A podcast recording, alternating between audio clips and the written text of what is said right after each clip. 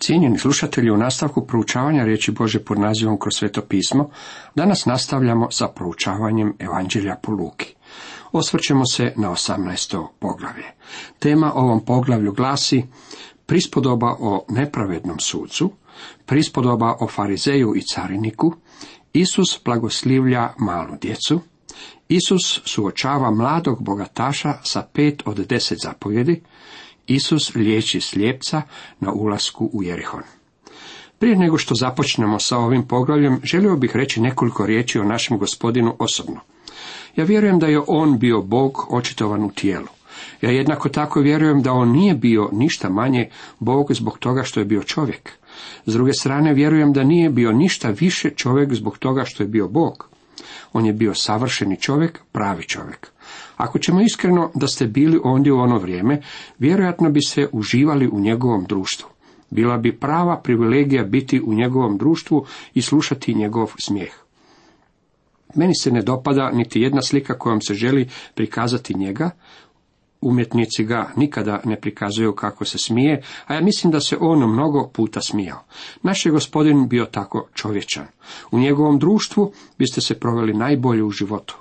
Siguran sam da poznajete stanovite ljude u čijem društvu jednostavno uživate. Ja poznajem nekoliko propovjednika u čijem društvu posebno uživam.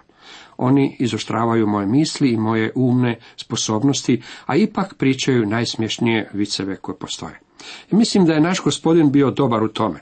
Došli smo do događaja koji je siguran sam nasmijao mnoge ljude. U prvom redku ovog 18. poglavlja čitamo. Kaza im i prispodobu kako valja svakda moliti i nikada ne sustati. Isus je završio 17. poglavlje besedom o posljednjim danima i sa činjenicom da će ponovno doći. Posljednje dane prispodobio nojinom vremenu, rekavši da će to biti teški dani, dani koji neće baš pogodovati razvoju i širenju vjere, niti će se povoditi za vjerom. To je razlog zbog kojeg su ove riječi tako primjenjive na ovo vrijeme u kojem živimo. Ono što imamo u ovoj prvoj prispodobi je odjeljak o molitvi koji je jako primjenljiv na sadašnji trenutak. Zapazite kako im je Isus izrekao ovu prispodobu kako bi oni znali da treba uvijek moliti i nikada ne sustajati ili klonuti u molitvi. Isus otvara dvije alternative svakome čovjeku koji živi u teškim vremenima. I vi i ja ćemo morati učiniti jedno od ovog dvojeg. Morat ćete odlučiti u svezi s tim što ćete učiniti. Ljudi će, kada se nađu u teškim situacijama, ili klonuti, ili će moliti. Ili će nastupiti dani straha ili dani pune vjere.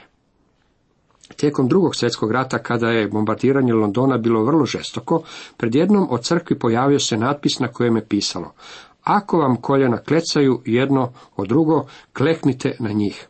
To je praktički parafraziranje onoga što je naš gospodin rekao, kako valja svagda moliti i nikada ne sustati.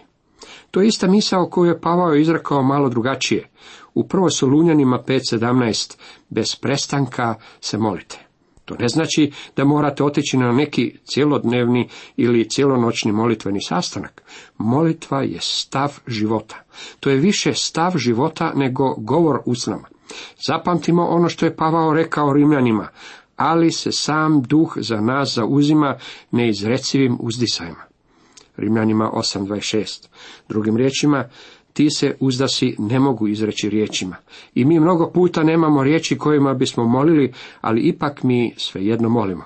Ono što molitvu čini učinkovitom je čitavi život koji se nalazi iza riječi koje su izgovorene u molitvi.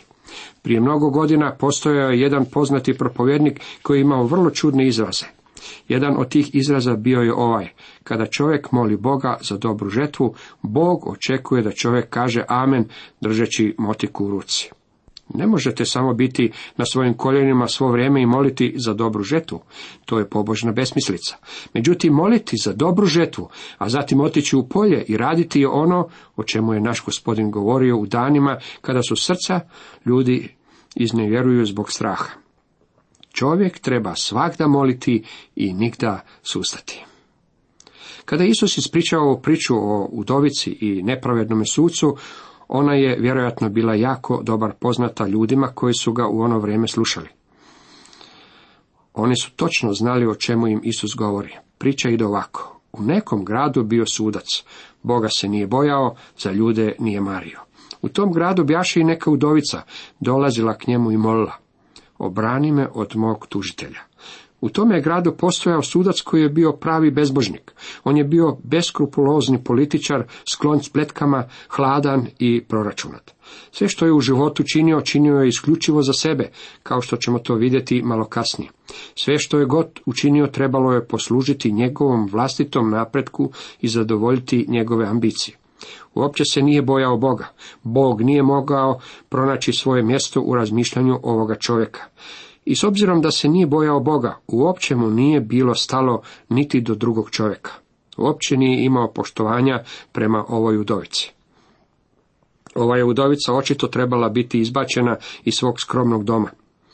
Hipoteka istekla i prema njoj se počelo ponašati nepravedno. Zato je ona otišla k ovom istaknutom sucu, sjela u čekaonicu u njegovom uredu i pitala tajnicu ako može razgovarati sa sucem. Tajnica joj je rekla, on je jako zaposlen. Ako biste meni rekli koja je narav vaše pritužbe. Tako joj je udovica rekla, ja sam samo siromašna udovica. Živim na rubu grada i uskoro ću izgubiti svoj dom. To je nefer i nepravedno, pa bih se zato željela poželiti sucu. Tajnica ušla u sučev ured i rekla mu, jedna je udovica vani. Pa mogu je se riješiti za tri minute, ja sam političar, ja znam kako ću s njom. Pustite je, neka uđe. Tako je ona ušla. Sudac ju je slušao tri minute, zatim je rekao, žao mi je, međutim to je izvan mog dosega. Bilo bi mi jako drago da mogu učiniti nešto za vas, međutim nisam u mogućnosti ništa poduzeti. Doviđenja. Sljedećeg dana kada je sudac došao u svoj ured, ondje je bila udovica. Požurio je ured, pozvao unutra svoju tajnicu i pitao je što ona, udovica, traži ponovo ovdje. Rekla je da vas želi vidjeti. Otiđi do nje i reci joj da sam zauzet do ručka. To sam je već rekla. Međutim, ona je ponijela svoj ručak. Rekla je da će ostati ovdje koliko je god dugo potrebno. Ostala je ondje čitav dan, međutim nije uspjela doći do suca. On je već pomislio da je se riješio. Međutim, sljedećeg jutra kada je došao na posao, ona je bila ondje. Ona je tako učinila sljedećih nekoliko dana, pa je on konačno rekao, morat ću učiniti nešto u svezi s njom. Ne mogu više ovako dalje. Zapazite kako je naš gospodin zabilježio ono što je ovaj čovjek rekao u sebi. No on ne htjede za dugo napokon reći u sebi. Iako se Boga ne bojim, niti za ljude marim, ipak, jer mi udovica ova dodijava, obranit ću je da vječno ne dolazi mučiti me. Riječ mučiti je relativno loši prijevod, da je barem na ovome mjestu prevedeno doslovno. Ono što je sudac rekao bilo je, moram je primiti, da mi ne bi nabila šljivu na oko. Vidite, on je mislio samo na sebe. Ne znam je li doslovno mislio na šljivu na oku, nije nam rečeno da mu je udovica prijetila. Međutim, sama činjenica što udovica svakoga dana sjedi u sučevom uredu ne izgleda nam dobro. On je do svog položaja došao time što je govorio, meni je jako stalo do siromašnih, međutim nije mu bilo stalo. On je mislio samo na sebe. Da mi ne bi stavila masnicu na oko, bolje bi mi bilo da je saslušam. Svojoj je tajnici rekao, uvedi je u moj ured. Ovaj puta je udovici rekao, pružit ću ti pravu zaštitu. To je prispodoba. Na to reče gospodin, čujte što govori nepravedni sudac. Neće li onda Bog obraniti svoje zabranike koji dan i noć vape k njemu, sve ako i odgađa stvar njihovu? Ja sam mnogo puta čuo biblijske učitelje kako govore da ova prispodoba uči o vrijednosti ustrajne molitve. Iako ja ne volim raspravljati s ljudima koji su veći od mene, u ovome slučaju oni nisu pravo. Ovo nije prispodoba o ustrajnosti u molitvi, kao da će vas Bog čuti ako budete izdržali dovoljno dugo. Ovo je prispodoba s kontrastom, a ne sa usporedbom. Prispodobe su bile priče koje je naš gospodin ispripovjedao kako bi ilustrirao neku veliku istinu. Riječ prispodoba, parabola, dolazi od dvije grčke riječi. Para znači pokraj, a balo je glagol, a znači baciti. Prispodoba je dakle nešto što je bačeno pokraj nečeg drugog kako bi vam reklo nešto o tome. Na primjer, metar postavljen pokraj stola je prispodoba o stolu, jer nam kazuje koliko je stol visok. Prispodoba je bila priča koju je naš gospodin upotrebljavao kako bi ilustrirao neku veliku božansku istinu. Postoje dva načina na koji je to činio. Jedan način je usporedbom, a drugi je usporedbom kontrasta. Naš je gospodin rekao, kada dođete Bogu u molitvi, mislite li da je Bog nepravedni sudac? Kada mu dođete u molitvi, mislite li da je on jeftini političar?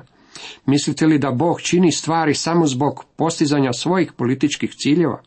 Dragi prijatelji, ako mislite tako, tada ste u zabludi. Bog nije nepravedni sudac.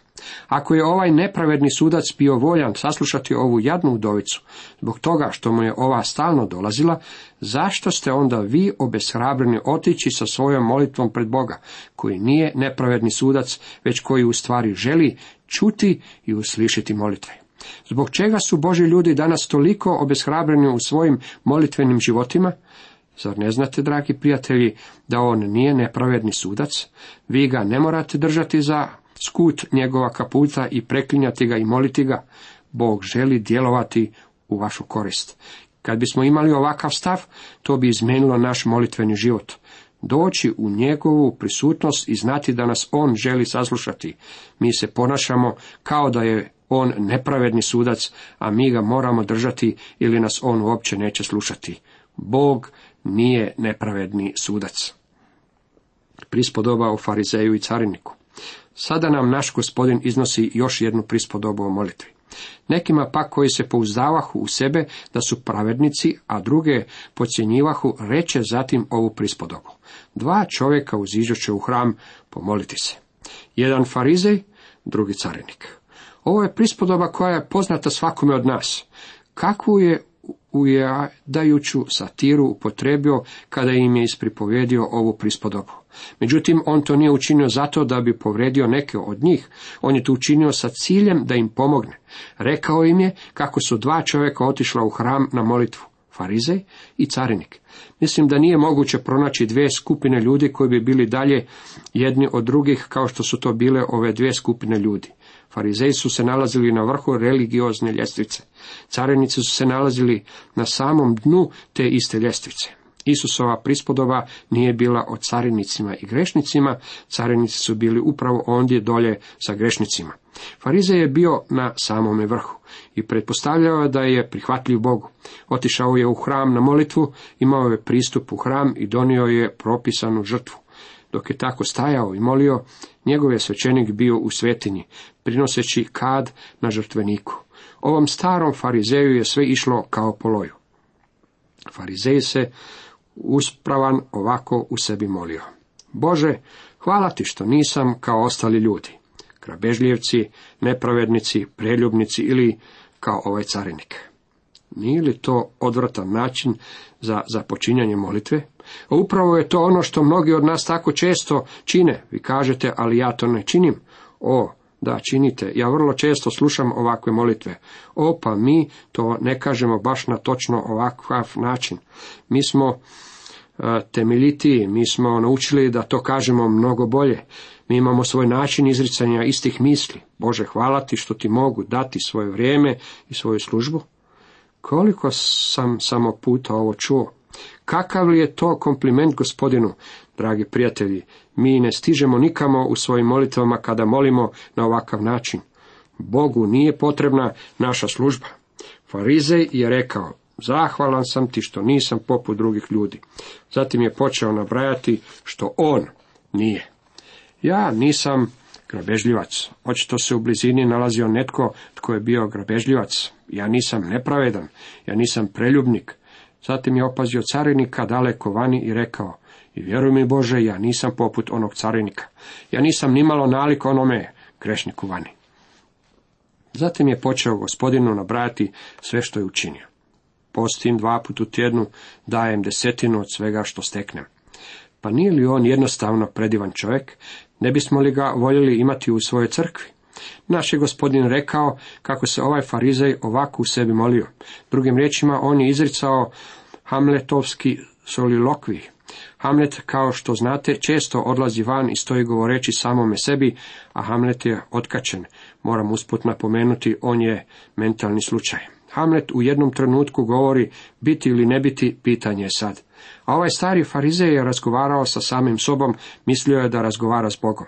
Međutim, njegova molitva ne dolazi dalje od plafona. Sve što je učinio bio je najobičniji propagandni govor. Potapšao je samoga sebe po ramenu i izišao je ponosan poput pauna. Bog nije niti saslušao tu molitvu. Stari carinik, on je bio razvratnik, bio je grešnik, bio je najniži od najnižih. Svoj je vlastiti narod prodao za šaku novčića kada je postao ubirač poreza. Kada je postao poreznikom, zanijekao je svoj narod. Kada je zanijekao svoj narod kao židov, zanijekao je svoju religiju. Okrenuo je svoja leđa Bogu. Zbog čega je to učinio? Zbog toga što je to bilo unosno. Rekao je, ako krenem ovim putem, na njemu ću pronaći mnogo novca. Kao carinik postao je vrlo bogat, međutim to nije udovoljilo prohtjevima njegovog srca. Pročitajte priču o Leviju, pročitajte priču o Zahiju, Luki, 19, carinikovo srce bilo je prazno. Ovaj jadni carinik je u svom očaju, znajući da nema pristup prijestolju milosti u hramu, zavapio Bogu. A carinik, stojeći iz daleka, ne usudi se ni očiju podignuti k nebu, nego se udaraše u prsa govoreći, Bože, milostiv budi meni grešniku. Bože, milostiv budi meni grešniku nije adekvatni prevod carinikovih riječi. Dopustite mi da vam to iznesem onim riječima kako ih je on izrekao. On si nije usuđivao niti svojih očiju podići prema nebu, već se udarao u prsa i govorio, o Bože, ja sam jadni carinik. Nemam pristup k prijestolju milosti koje se nalazi u svetinji nad svetinjama. O, kad bi ti barem načinio prijestolje milosti za mene, želim doći. Naš je gospodin rekao da je ovaj čovjek bio saslušan. Znate li zašto je bio saslušan? Zbog toga što je Isus Krist upravo ondje i upravo tada bio na svom putu prema križu kako bi načinio prijestolje milosti za njega.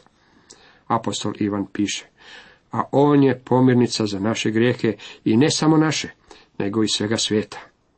Žrtva pomirnica znači prijestolje milosti. Krist je prijestolje milosti za naše grijehe, ali ne samo za naše grijehe, već također i za grijehe čitavoga svijeta. Molitva ovog carinika bila je uslišana. U stvari, vi danas ne trebate tražiti od Boga da vam bude milostiv. On jest milostiv. Mnogi ljudi govore, mi ga moramo tražiti da bude milostiv prema nama. Dragi prijatelji, što vi želite da on učini? On je dao svoga sina da umre za vas. On govori i najgorem grešniku među vama možeš doći. Za tebe postoji prijestolje milosti. Ja vam moram priznati da sam i ja trebao doći k tom prijestolju milosti. Ako ste vi Bože dijete, tada ste i vi došli k tom prijestolju milosti, gdje je On umro za vaše i moje grijehe ondje na križu. Kazna je plaćena. Sveti Bog je kadar svoje ruke držati obje ručke otvorenima. Vi ga ne morate preklinjati, vi mu ne morate ništa obećavati, jer on zna koje su vaše slabosti. Ne morate se ničemu pridružiti. Čak ne morate i biti netko. Možete biti u potpunosti nalik jednom cariniku. Možete doći i pouzdati se u njega i on će vas spasiti. Bog je milostiv. Kažem vam, ovaj siđe opravdan kući svojoj, a ne onaj. Svaki koji se uzvisuje, bit će ponižen, a koji se ponizuje, bit će uzvišen. U nastavku Isus blagoslivlja malu djecu. Mala djeca su voljela biti s gospodinom Isusom. U 15. redku čitamo, a donosili su mu i dojenčat da ih se dotakne, vidjevši to, učenici im branili. Učenici su govorili, ne dovodite malenu djecu k njemu, nemojte ga uznemiravati. A Isus ih to zva i reče, pustite dječicu neka dolaze k meni i ne priječite im, jer takvih je kraljevstvo Bože. Učenici su mislili da mala djeca nisu ni malo važna. Gospodin Isus je imao drugačije mišljenje o djeci. Ona mu uopće nisu predstavljala nikakvu poteškoću. Zaista kažem vam, tko ne primi kraljevstva Božega kao dijete, ne, unj neće ući. Djeca normalno i prirodno dolaze gospodinu. Isus nije želio da odrasli sprečavaju djecu da dođu k njemu. Neka Bog u istinu bude milostiv svakom odraslom koji drži malu djecu daleko od Boga. U svezi sa ovom temom Luka je već rekao, jel s mlinskim kamenom o vratu, strovaljen u more, korisnije mu je nego da sablazni jednoga od ovih malenih. Vidite, maleni će vas slijediti. Oni će učiniti sve što vi želite da oni učine. Neka vam Bog uistinu bude milostiv ako ih ne dovedete k Bogu. Djeca bi normalno željela doći k njemu.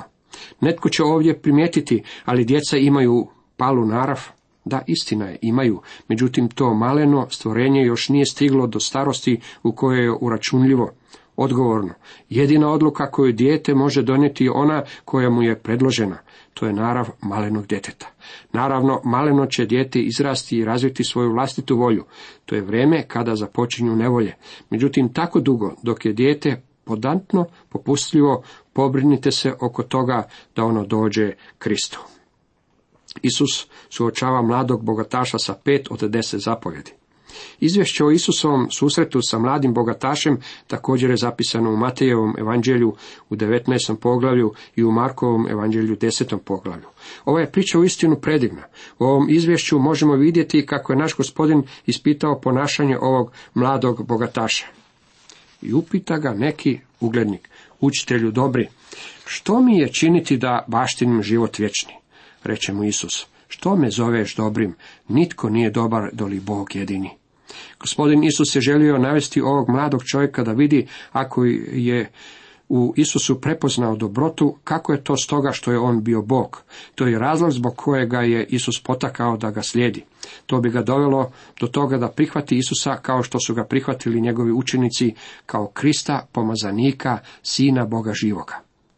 Zapovjedi znaš, ne čini preljubu, ne ubij, ne ukradi, ne svjedoči lažno, poštoj oca svoga i majku. A onaj će, sve sam to čuvao od mladosti. Čuvši to, Isus mu reče, još ti jedno preostaje. Sve što imaš prodaj i razdaj siromasima, pa ćeš imati blago na nebu. A onda dođi i idi za mnom. Gospodin Isus je ovog mladog bogataša suočio sa drugim dijelom deset zapovjedi koji je naslovljen probitas latinska riječ koja znači dobar, pošten, čestit. Taj se dio deset zapovjedi bavi čovjekovim odnosom sa čovjekom. Prvi dio, prvih pet zapovjedi, bavi se čovjekovim odnosom s Bogom i on je naslovljen latinska riječ koja znači dužnost prema Bogu. Ovaj mladić je mogao zadovoljiti ono što je bilo zapisano u drugom dijelu, međutim ne i ono što je bilo zapisano u prvome dijelu. Njemu je bio potreban odnos s Bogom koji mu je očito nedostojao. Njegova bogatstva koja je posjedovao stavila su mu na putu ostvarenja tog odnosa. Zakon je osuđivao ovog mladog čovjeka. Za njega su njegova bogatstva bila kamen o kojem se on spoticao. Za nekog drugog čovjeka to je možda nešto drugo. Niti jedan čovjek ne može ući u nebesko kraljevstvo po bogatstvu ili na bilo koji drugi ljudski način. Samo Bog može devu provući kroz ušicu igle i samo Bog može obnoviti čovjeka. Kad je on to čuo, Ražalosti se jer bjaše silno bogat. Vidjevši ga, reče Isus, kako li je teško imućnicima u kraljevstvo Bože. Lakše je devi kroz uši iglene nego bogatašu u kraljevstvo Bože. Koji su to čuli, rekoše, pa tko se onda može spasiti? A on će, što je nemoguće ljudima, moguće je Bogu. Na to reče Petar, evo mi ostavi smo svoje i pođo smo za tobom.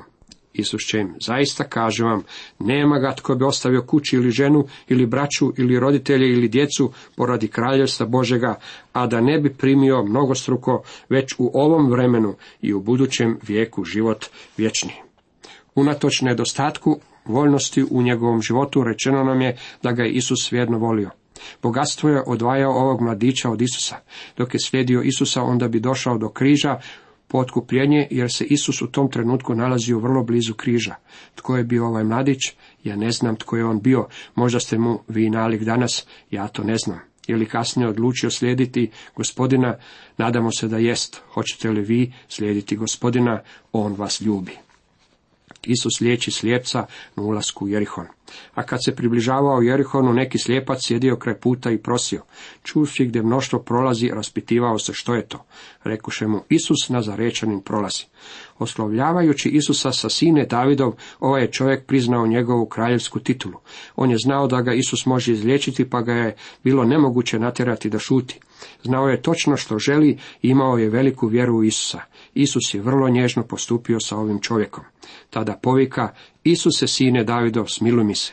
Oni ga sprijeda ušutkuvali, ali on je još jače vikao, sine Davidov, smiluj mi se. Isus se zaustavi i zapovedi da ga dovedu k njemu. Kad se on približi, upita ga, što hoćeš da ti učinim, a on će, gospodine, da progledam. Isus će mu, progledaj, vjera te tvoja spasila.